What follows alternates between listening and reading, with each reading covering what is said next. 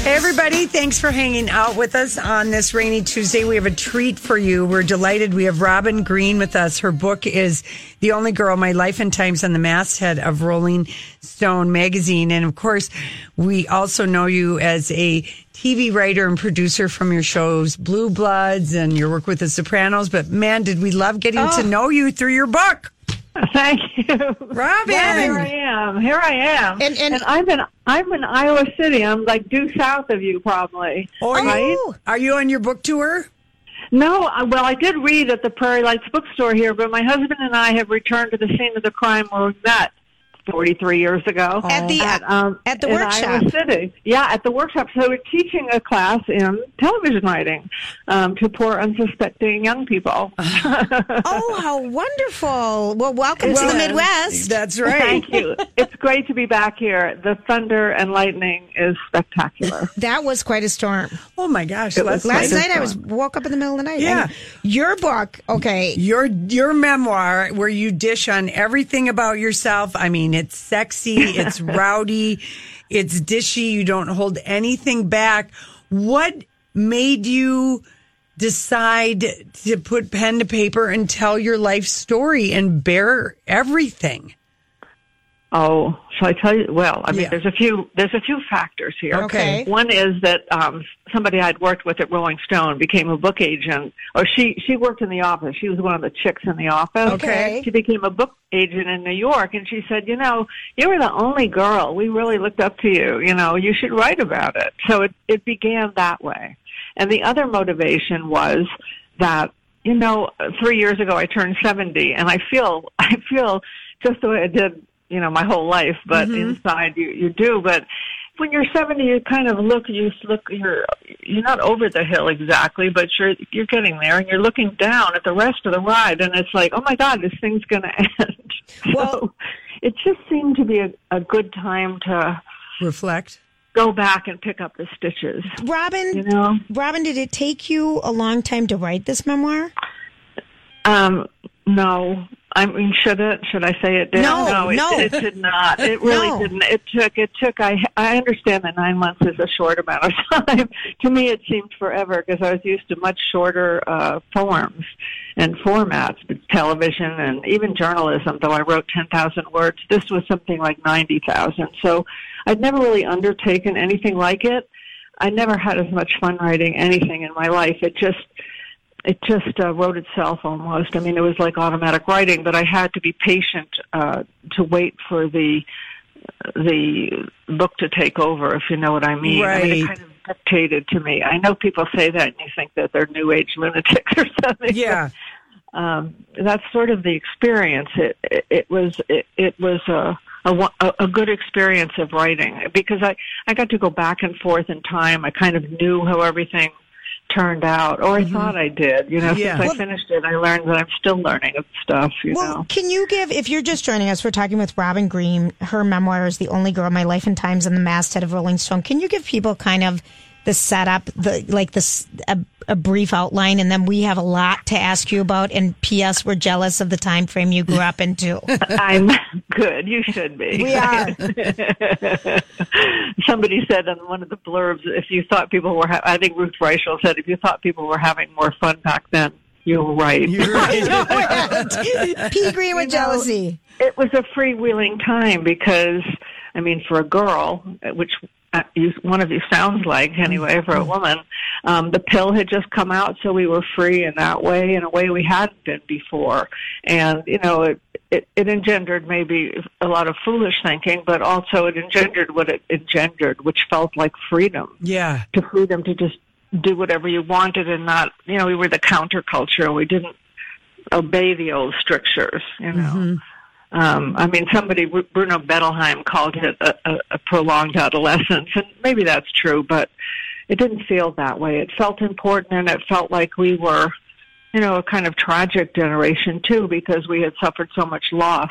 Um, I mean, not that any generation escapes, but we'd lost so many of our musical heroes and so many of our political and cultural heroes. Yeah. In the late 60s. Um, Early 70s. And, and so when you went to, you know, went out west, you know, you're you've graduated, you've got your English degree, I think, and Um, you went to a great, you know, college. So you do have your college degree and you find yourself in San Francisco and you, I mean, just tell us that story real quickly about. Well, I mean, I was waitressing in one of those little tutu uniforms. It Yeah. was kind of faux, uh, faux roast beef place. It was supposed to be English or something. Yeah. you know, it was ridiculous with a little cap and an apron and serving wench. That's what I had to say. I Yeah. was. Your, I'm your serving wench. Oh, my word.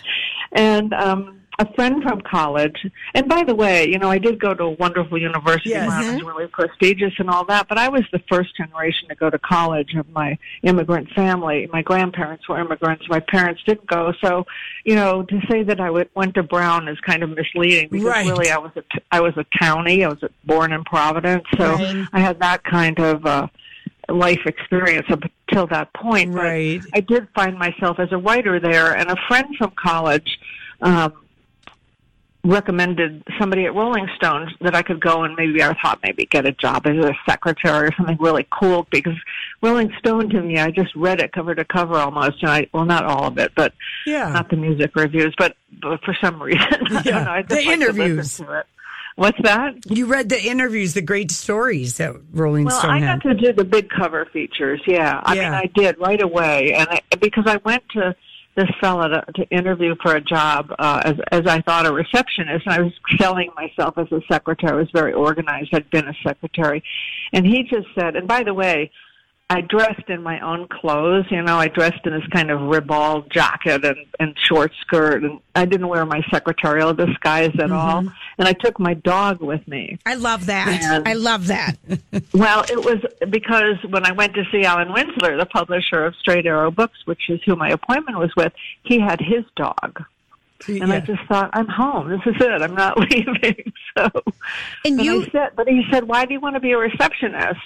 Um, why don't you just, I'll set you up with an interview with Jan Wenner and maybe you can write something for us. My friend had told him I was a really good writer.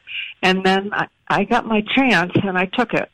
I and, know. and you really did. I mean, starting with, you know, we, we're going to run out of time. I just want to, you, you, oh, how, oh, Oh, let's I- not run out of you're, time. you're, Oh. you're one of our one of our favorite you know our idol growing up our boyfriend kind of was david cassidy and that Oh, I'm so sorry. i know and and how you crushed him.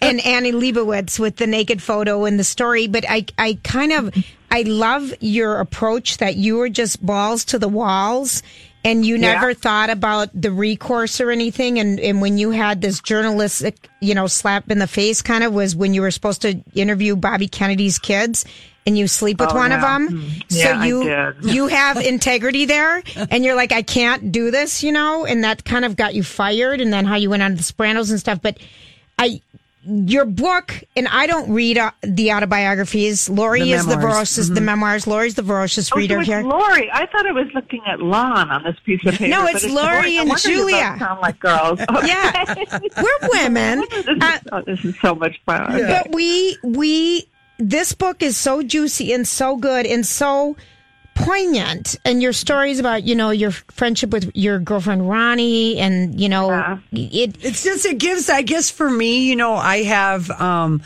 um like I've always kind of been fascinated at the group of women that came like after my mom Right. and that really came of age like in the 60s and 70s Right. whereas Julia and I would be you know the 70s and 80s but like who those first group of women were that were kicking down barriers doors and barriers and figuring it out. It's just Yeah. That's a. I guess, Thank you. I guess your book is a very good portrait of. I like. I feel like my aunt Claudia would relate to this because she's about the same age and. You know, and she has talked to me about that. She said, "You don't know that what a loss it was to be in your late teens and twenties and go through everything that happened, like just from sixty-eight to seventy-two. Yeah, it's true. It was, and you know, when you're young, life slows down. So Yeah. those years were really long. Oh, yeah. now, um, Robin, talk to because you do end up at, you know, you're at Rolling Stone. You know, you you were there. You were on the masthead. You were there for like three years. You end up falling in to TV, and we're really fascinated with, you know, the the Sopranos, and that you were on that show writing the head writers, you and your husband on the Sopranos for the first five years. I'm mm-hmm. curious, did you specifically write? a lot of Tony's moms. You know, Nancy Marchand. I can't think of her character's name. Uh, Olivia. yeah, did you Olivia. did you write a lot of her dialogue? No, I mean my husband writes women beautifully, and really, Uh, we everyone writes everything. Okay, In you all write words, everything. You go home with you go home with an outline. This is what we're teaching. Go home for an, with an outline for an episode, which you've, you've drawn up in the story room, and it's taken around three or four weeks to even do that. Got it. And you write your own episode, and then you go and produce your own episode. So. I I wrote I loved writing Tony. Yeah. I love Tony. I love James Gandolfini. Oh, Yeah. that must have been crushing great. too. And you know when you write in your in your book that you know David Chase, the creator of The Sopranos, you know he doesn't recognize what he has with you. It almost sounds like he was like jealous or something, and he lets you and Mitch go. And I do feel, as someone who watched The Sopranos live, you know, every week, you know that it was on, that the sixth season was a letdown, except for the very last episode, which I happen to like the ending. But you're Yeah. now that I know that it was your voices that were gone. Well, you know, part of it was that it was great in the beginning. Five years is really about it, unless it, it, it can get difficult after five years, and, and the edges were starting to fray in our relationship even before that. So, uh, um, I think he did appreciate what he had Yeah. in me for a long time, Okay. and then he didn't until he didn't. Yeah, And until it he was like didn't. a breakup. It was Right. like I, you know, getting my heart broken by a guy. Yeah. it was really awful, and I hated it. But Yeah. Um, that that was that. That's what happened. Yeah. Will you be on our show again? Oh gosh, I hate to hang up. No, I know. I love I- talking to you. This is so much fun. Thank you. You're absolutely. And. I mean, you wrote on Northern Exposure, Exposure. which was one of our favorite shows back And in the day, and you created Blue, Blue Bloods, Bloods. which my mom was just like, you just thank that lady so much for creating Blue Bloods. yeah, no, I know it's it's what it's what we needed to do after The Sopranos in terms of a hero rather Yeah. than an anti-hero. You know, just to kind of cleanse ourselves of a certain toxicity of, of dwelling in the mob for that long. You know, Right. um, but it all it all somehow worked out. You know. Yeah. and I love it that you're back in Iowa at the writers' um, shop and and do Yeah. teaching writing for television. Um, yes, just for the semester. It's too hard to do it anymore than that. Teaching is the hardest thing. it really Oh, is. I believe it. I It believe really it. All right, we got to go. We got to ask you one Okay, last question, Robin, because we're, we're going to call you again. But what's the last great book you read?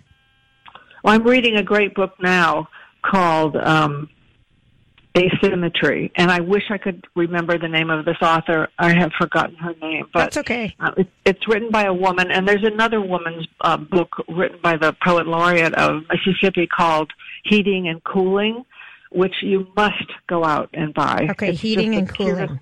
Heating and Cooling, and, Okay. and her, I think her name is Finnerty, but you know, it's just a, a show of my age that I can't remember. That's okay. nobody's age anymore. Nobody's name. So, um, thanks for reading my book. Oh, That's wonderful. you. The was- Only Girl, My Life and Times on the Masthead of the Rolling Stone with Robin Green. We've got a couple copies to give away.